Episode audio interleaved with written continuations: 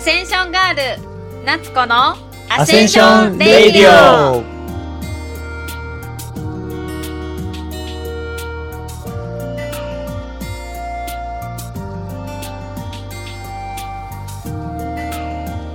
はい、どうもなっちゃんです。はい、コッキです。はい、パクです。はい、今日もよろしくお願いしまはい、す。お願いします。お願いします。はい、は今回は今回のテーマはパラオということでい。、はいうん。来ましたね、ついにパ ラオ。いやーなんやねんパラオってパラって感じですけど、はい。はいい、や、行ってきましたよ、ちょうど。はい、はいや、もうね、こう、話したくて話したくて、ちょっとうずうずしてたんですけどね。あ本当ですか？あおうおうじゃい。それ楽しみですね。僕も聞いてないんで。はうんい。いやー、まずね、パラオ、すごいはい素晴らしい国ですね。あほうほうほほうほうほうほなんやろあ、まあ、フルーツ、南国フルーツはすごく美味しいだと、あと水が綺麗ですう。ね。う。ううん。うーん。うーん。んあとなんかものすごい発展途上の国っていう感じでうん。あの、ぼうん僕がなんや多分唯一なんですけどやっぱもう一回行きたい国って感じですねへえ、そうなんですね。ねはいいやーほんまに何回も行きたいなと思いましたねあの国はおおはー。なるほ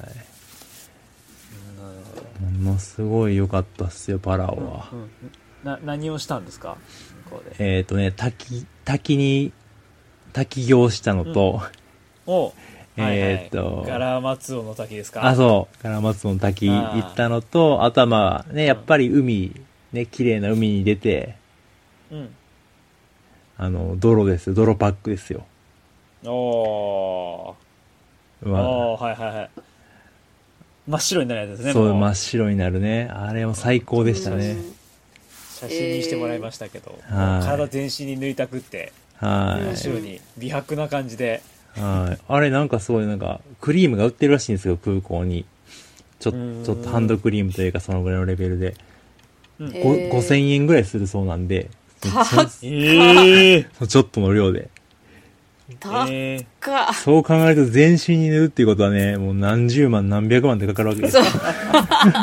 ーあそこねそうあですねの自然がこう保護されてるので持って帰っちゃいけないんですよね泥をね、ああ、そうそうそうそう。うんねえ。いや、でもあれは、よ、一回でも海行って、海も行ってほしいですよ。すごい、滝も良かったですけど、やっぱ海もね、最高でしたね。へえ。はい。いやあの、なんかね、ね結構パラオって、その、まあ、大きい島だけじゃなくて、なんか、ちっちゃい島いくつかあるんですよね。うんうんうんで、その中で、なんていうんですかね、コテージしかないような島があって、はいはいはい。ほんとなんか、インスタ映えというか、もう自分の島みたいに、ああ。あの、ふ本当にこう、ボートで降り立って、桟橋渡って上陸するみたいな。あーおーいいっすねはい、今そこでバーベキューしたりとかね。えあー最高でしたね、あれは。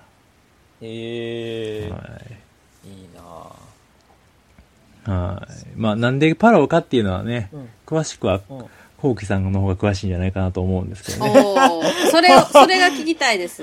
何、なんでパラオなんですかね。そうですね。僕はもう、こう振りましたか僕はねコウキさんに勧はいはめいられて以降、パラオに行こうというのもね、決めたんでね。ああはいはいはいはいはい、うんその辺はちょっと語っていただきたいなと思いまして。そうですね。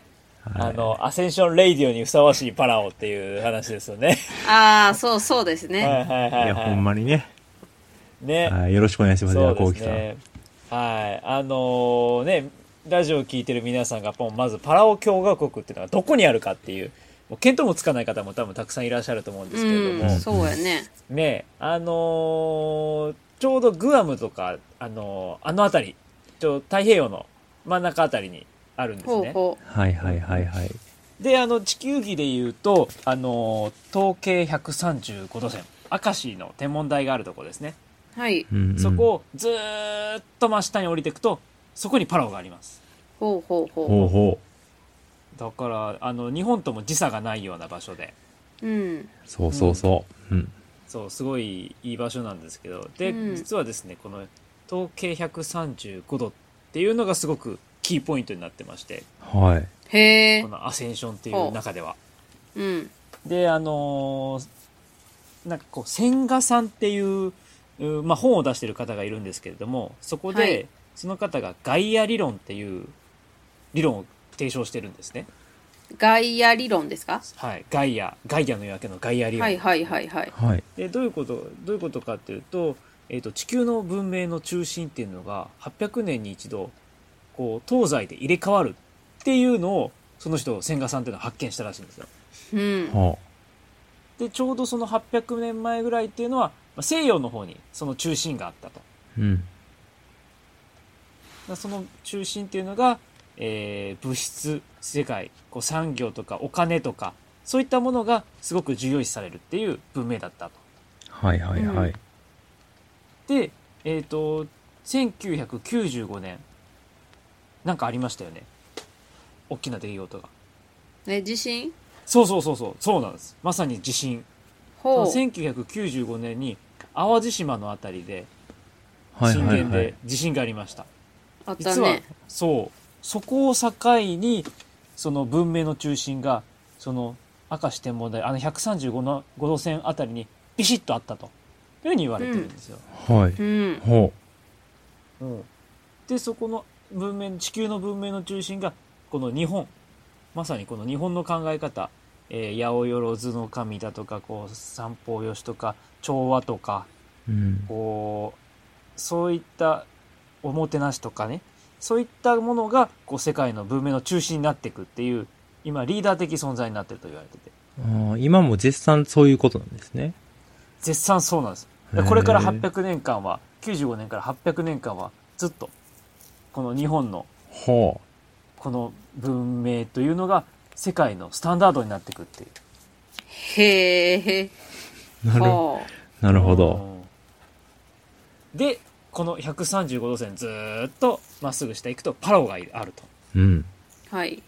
これは偶然ではなくて必然なんですね、ほ。うほんでこのせい、あのー日本っていうのがこの精神性のひな形地球のこう精神性のひな形になるって言われてて今までのこう武士武士道とかう。はい。あのーあとはこう誰かのためにとかうんうん。こういったこう、和を持ったこの考え方っていうのがすごく大切で一方日本っていうのはただ今近代化しちゃってるので結構こうねコンクリートジャングルみたいな感じになってしまってて自然っていうのがちょっとなかなか残ってないううん。はいはいはい。でこの精神性の文明の中心っていうのが日本で,、はい。でうん。社会物資、えー社会全体としての中心となっていくのが実はパラオだって言われててはどういうことかっていうと あ。はいはい。このこの国ってすごい自然が手つかずでまあねあのパクさんも見てきたと思うんですけどものすごい自然残ってますよね。ものすごい自然残ってますね。はい。ねはい。えすでもう世界遺産に登録されてる島がもういくつもあってうんう。うんでもでもまだまだ未開の地ん。うん。ここをこう持続可能な社会まだまだこう車もそんな走ってないあまあ走ってないです道路もそんな整備されてなかったりとかはいはい。ね、あのこういうところをこう持続可能な社会にこう作っていくことでこう世界のお手本になるような街を作っていくそういう社会そういう国になるっていうふうに言われてます。なるほどなるほど。はいこはれい。がこの文明のこの社会全社会システムとしての文明の中心がパラオになるということなのでここに行ってここでこう街を作ったりするってことこう実は世界のお手本になっているわけなんですねこれがこうアセンションの後の世界にはすごく大切なまさにこうモデルケースを作るっていうその重要な場所がパラオですへえ。ほうーん、まあ社へー会、社会の部分なんですね。そうなんですよねはい。いや、確かにね、すごい自然も綺麗やんと、あと、まあ、車走ってるんですけど、確か信号機がないんですよね。うんうんうんうんうう。んへえ。なんか信号機をつけたら逆に交通事故が増えたらしくて。 トラブ ル、トラブルが増えた。ほほう。だからなくしたみたい な。なかなか面白いなと思って、その。ねえなので信号機をつけるとトラブルが起きるんですかね。ねえ、なんか、いや、なんかその、ねまったり、待つっていうことが発生したりとか、こああう制限されることによって逆にこう、トラブル、いざこざが増えたみたいな、ううーん。ん。があったらしいですよう。ん。うーんははい。すごい、すごい国ですよね、あそこ。ねまあ、あと驚いたのは、あと日本語が若干ね、あるっていうね、残っている。まあ、パそうラで、すパラオってね、もともと日本の統治国やったえ。うん。じゃないですか。おーうんうんうんだからそそうのですね日本語がまあそのまま通じ、んそのままパラオ語になってたりとか、そうでうすね。ん。はい、大丈夫は大丈夫らしいんでね、本当に向こうで も。へえ。そうねえ1919年までドイツが統治してたんですけど、はい。あのパリ講和会議だったかな。で、うんあの日本にあの委任統治っていうことでパラオがこう委任統治として日本の領土になったと。はいはいはい。まあそんなうん歴史があるんですよね。そうですね。うんうんうんうん。そうそう。だから、あ、ああのなんか石碑みたいなのもやっぱ立ってて、やっぱ日本のパラオ公園っていう、そのままカタカナと漢字で書いてあったりとか、うんあと昭和何年っていう、昭和で刻まれてたりとか、石碑が。へえうんへえ。いやの名残が残ってるなっていうのはあったりしますね。うんうんうんうんうん。へへえ。はい。え。えペリリュー島とか行け行けました？ペリリュー島はね、ちょっと行けなかったんですよね。あー行けなかったんですか。僕もはい行けなかったんですよ。ななんかね、まだ遺骨回収率が7割か8割ぐらいらしいですね。ペリリュー島って。だから結構まだまだ戦争の爪痕が残っているっていうのは言ってありましたへね。へうんえ。うんうんうんはい。だからなかなかやっぱそう受けやすい。影響をなんかその後感じやすい人はやっぱりこう、ううね、んうん受けやすいっていうことでね。なかなか。うんうん。うんはい。一応パラオでもねあ最の最南端の島でしたからね、ペリリュー島って。うんうんうんそうですねうんまああの多分聞いてる方はなんだペリリュー島でってなってると思うんですけどねうん。いやー、そうですよね。そのねあのペリリュー島ってねあの硫黄島の戦いよりもものすごいこう激戦地だったっていうふうに言われてるような実は島でうん。あの第二次大戦中ですねはい。まあ、雨の日本兵がこう、ね、パラオをすごく守ってたんですけど、えー日本兵がそのね、委任統治をしてたので何をしてたかっていうと、戦うことはせず、こう、公共工事ばっかりやってたんです。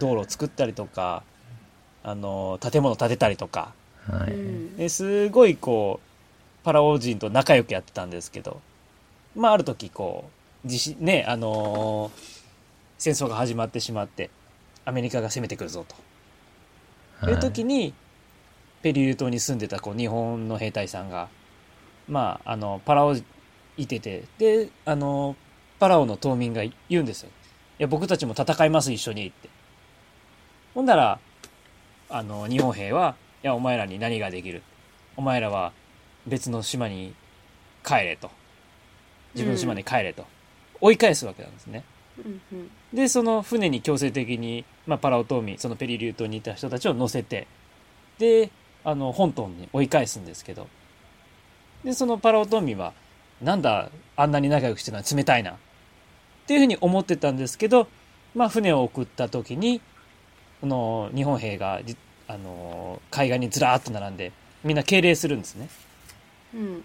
でその時にパラオの都民の方々は気づいたんですあ自分たちに怪我をさせたくないからわざとそういう態度を取ったんだってうんほそうっていう話があってで実際こうアメリカ兵がこう、ね、攻めてきた時に、まあ、日本兵は、まあ、かなり戦ったわけでそこで亡くなった方々が日本兵で1万人ぐらいでアメリカ兵も1000人ぐらい亡くなったっていうふうに言われててアメリカにたとって1000人ぐらい亡くなった戦争ってすごい大変なことなんですよね。うん。うん、日本ではなかなかあんまり勝てられないですけうど。んでその時にこうパラオの島民はそう戻ってその日本兵が亡くなってるとこ姿を見るわけですよ。ほんで彼らは自分たちの国でもないのになんで命を懸けてここまでパラオを守ってくれるんだっていうところに感銘を受けてであのーアメリカ領にはなってしまったけれどもすごい日本に恩を感じててもう日本の一つの県になりたいって言ってたぐらいそんなうー実は国だったんほでほほ。へえ。そうですよね全然知らなかったですす。ね。いやー、本当ね、そうそう、知らない、結構ね、知らない人も多いですし、まあ、まだどっかの、ね、パラオ共和国で独立したんですけど、やっぱどっかの、まあ、アメリカとか、フランスとかあの辺の占領地やと思われてる方もまだまだいはるっていうのが、まあ、現状ではあるんですけど、うーん。うん、そうですね。はね、だから、ね、あの、その、遺骨回収、まだ8割、7割っていうのは、その時の、亡くなった兵隊さんい。そうそうです、そううです。ん。ね。はういん。そうなんですよ。へえ。ねもうでも何十年も経ってるわけですよもうね。何何十年も経ってますね。ね。ねはい。え。うーん。 1900多分ね、1044年、多分戦、終戦の1年前かなんかに終わってるは、戦って終わってるはずのと、あれなんで、44年とかちゃうかな、うん、うん、うん。うん確か。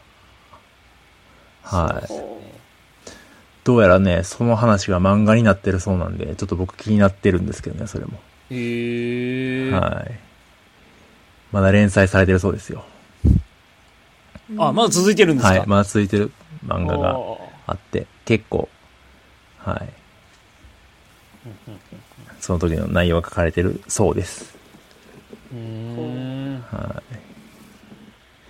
まあ、気になる方はね、こう調べてもらったらいいんじゃないかなと。ペリリューと、えーか空白漫画で調べたら出てくるんで、絶対に。うん、うん、うん。はい。そうですね。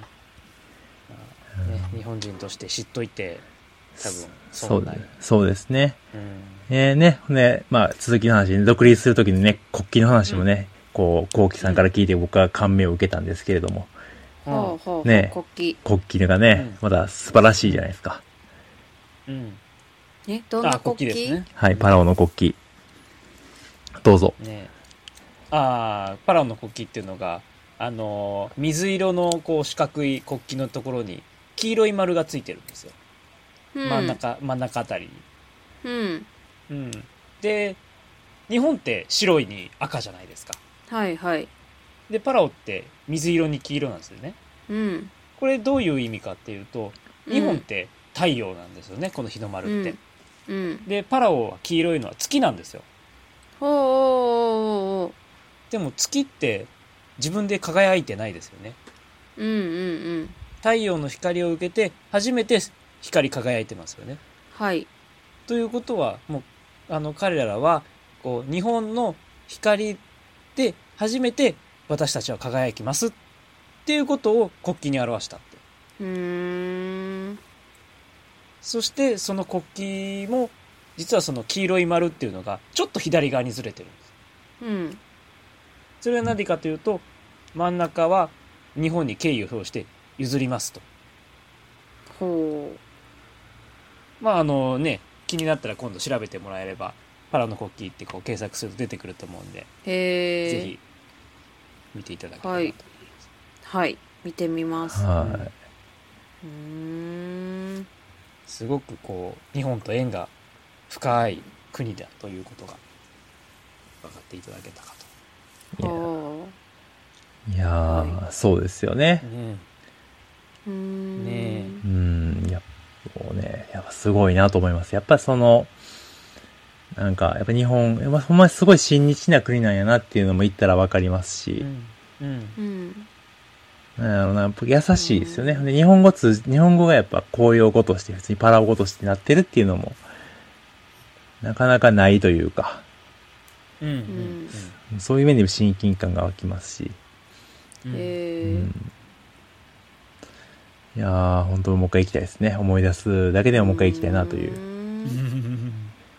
なるほど。はい、ああとはその海,、まあ、海を潜ったんですけど僕、うんあのまあ、沖縄とか、まあ、宮古島とかうんいろんな、まあ、日本でも僕海って何回か行ったことがあって、まあ、シュノーケルするじゃないですか、うんシュノーケリングってあの、うんうんねスキューバダイビングじゃなくて、まあ、ちょっと浅瀬で泳ぐぐらいのやつをうんこうした中で僕衝撃を受けたのはこうシュノーケルの、うんまあ、範囲だけでもすごい魚が見えるんですよね、ういやん。んなかなかなくて、うんうん。うん。まあ、宮古島行った時もやっぱ綺麗やなと思ったんですけど、やっぱちょっと火じゃないなっていうのはすごく体感としてありますね。へえ。はへいえ。はいいやこの距離で見えるんや、みたいな。ほう。へえ。はい。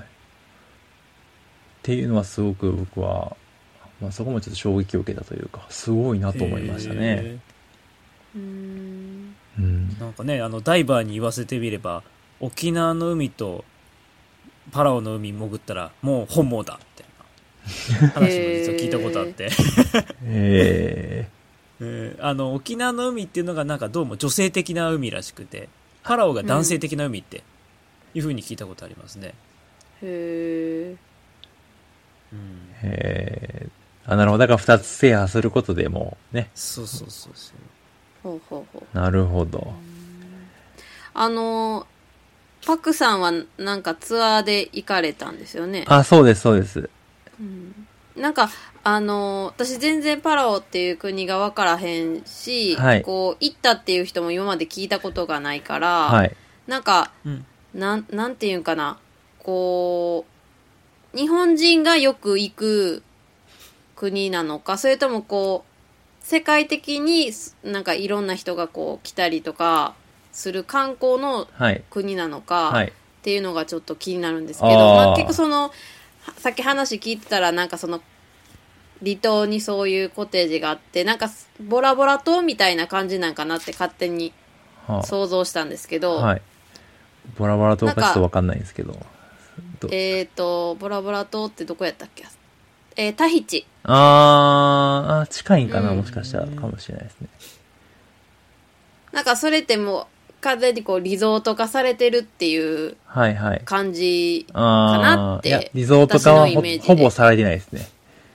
あそうなんですねう、。うんーんインフラがそんなになんか発展してないので、うーんほうほうほうほうはい。まあ、ちょっとだけまあ補足すると、もともとは、たまあ、もともとっていうか、中国人の観光客の方が多かったっていうふうに聞きました。へえ、んで、ホテルも立派なんがあるんですけど、やっぱ中国系のホテルです。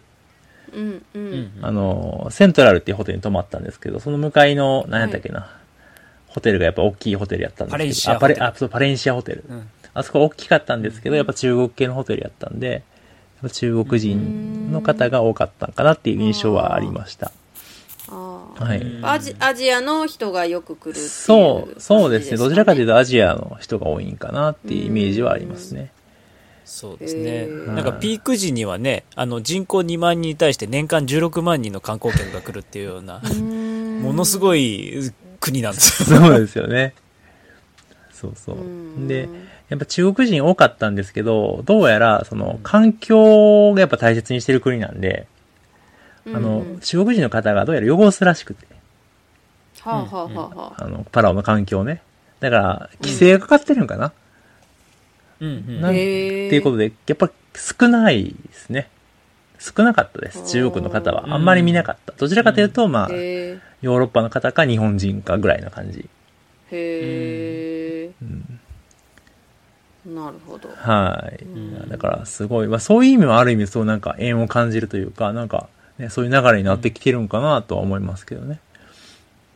まあ、日本とのこの、ね、距離を縮めるというか、ううんん日本がこう主軸となって、こう、パラオの発展に貢献していくみたいなうんうんうんうん感じがすごく読み取れたので、あーはい、いやーうん、っなるほどていう感じですかね。い僕の言った感想ですね。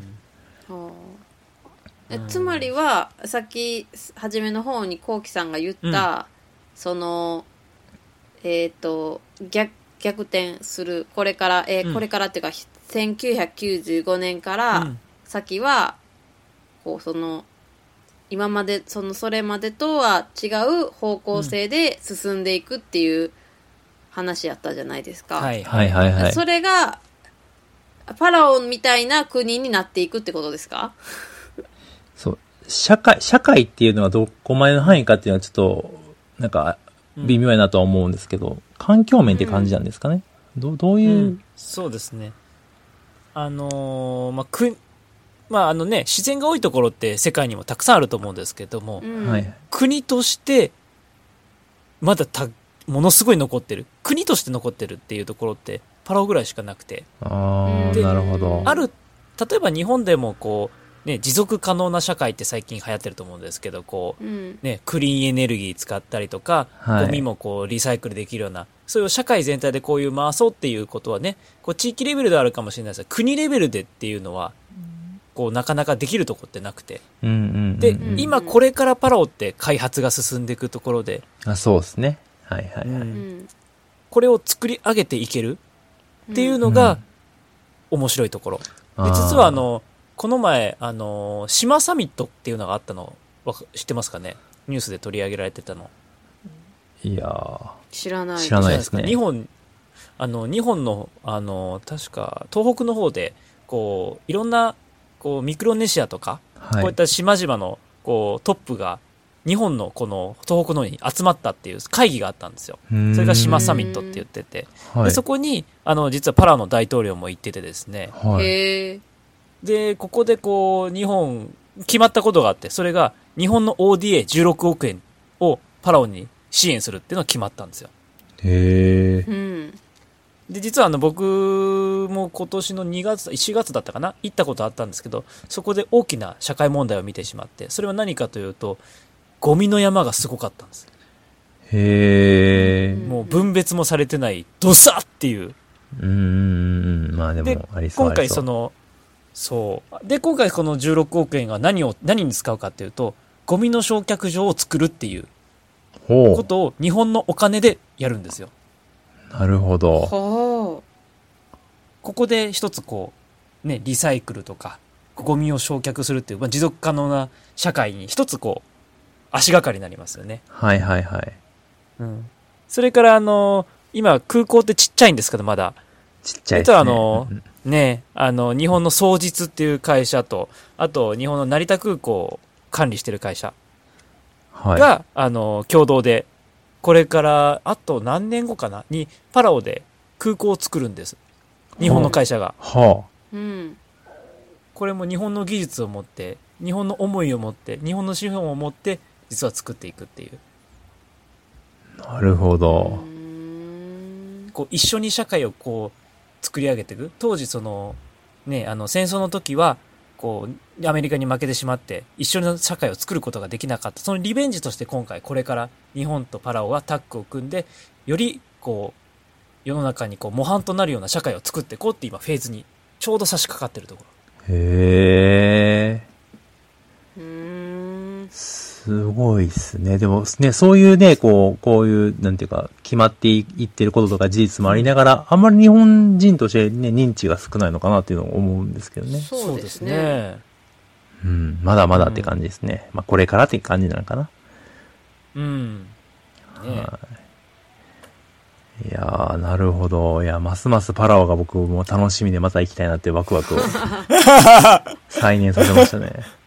ねうーんいやー。これからね、直行便も出るみたいなんでね。あの、成田空港から。あー、みたいですね。ね。うん。いや、僕ね、僕今回グアム経由で行ったんでね、本当うん。時間かかるなと思ったんですけど、いや、直行便出るとね、だいぶ楽になるんかなとは、行きやすくなるかなとは思いますね。う。うんんうん。なるほどはい。いや、もうぜひね、もうパラオには、もう、日本人全員一回は行ってほしいなという。そうですね。歴史を知るっていう意味でそうも、ですねまたね、レジャーとしてもね。そうですね。うん両方の面で、こう、触れられるっていうところは、なんか、うん。いいのかなと僕は思いますね。ねはいはい。まあ、そんな感じかな、パラオは。ねなるほどとパラはオ。も宣伝しまくってはね、い広告料もらいたいぐらい。 いや、ほんまですよね。こんなにね、パラオのことを語るなんてね。ね観光行ってくださいね。観光、親善大使みたいな。ねえ、ほんまにや。ほんまやで。うんはいまあまあ重要な国だということですよね、今後の。そうですね世界にとってのって感じなんかな。ん。ほうなるほどはい。わかりましたそうなんはい。私もちょっと勉強してみますはい、もうぜぜひひ行ってください、パラオに。はい はいはい。勉強してじゃあはい。は行ってい。みますは行ってみましょう。ねえ。そうですね。はいはい。そんな感じでそうですね今回はパラオのお話であったわけですい。が、はい。はいさて次回ははい。はい次。回は、次回はどうしましょうかね。どうしましょうかね。沖縄帰りのなっちゃんっていう感じもありますしね。そうですね。ええそうそう。全然アセンションと関係ないあ、 そうなんだ。そうなんですね か。パクさんはパラオ行って、なっちゃんは沖縄行って、 ねえ。はいねえあじゃあこうきさんはどこ行こ うみた いうんねえ。いやー。いやまあ、バシャールの話もしたいなとは思ってるんですけど、まあちょっと飛びすぎかなっていうのはあって。な。おうおういやでも3回目のパラオでもだいぶちょっ と飛びましたかとね思ったけどな。びましたはい。私、私的にはね。もうだいぶ。私は全くパラオのこと知らへんから、はい。はいはい逆。にななんでやねんっていう感じはね、はい。うんうんうん。してるんで、うんうんうん。はじゃあ全、然、うん。そろそろぶっこんでいきましょうか、こうきさん。だいぶぶっこんでると思いますけど ね。 もうすでに、もう初めからぶっこんでるから大丈夫だと思いますよ。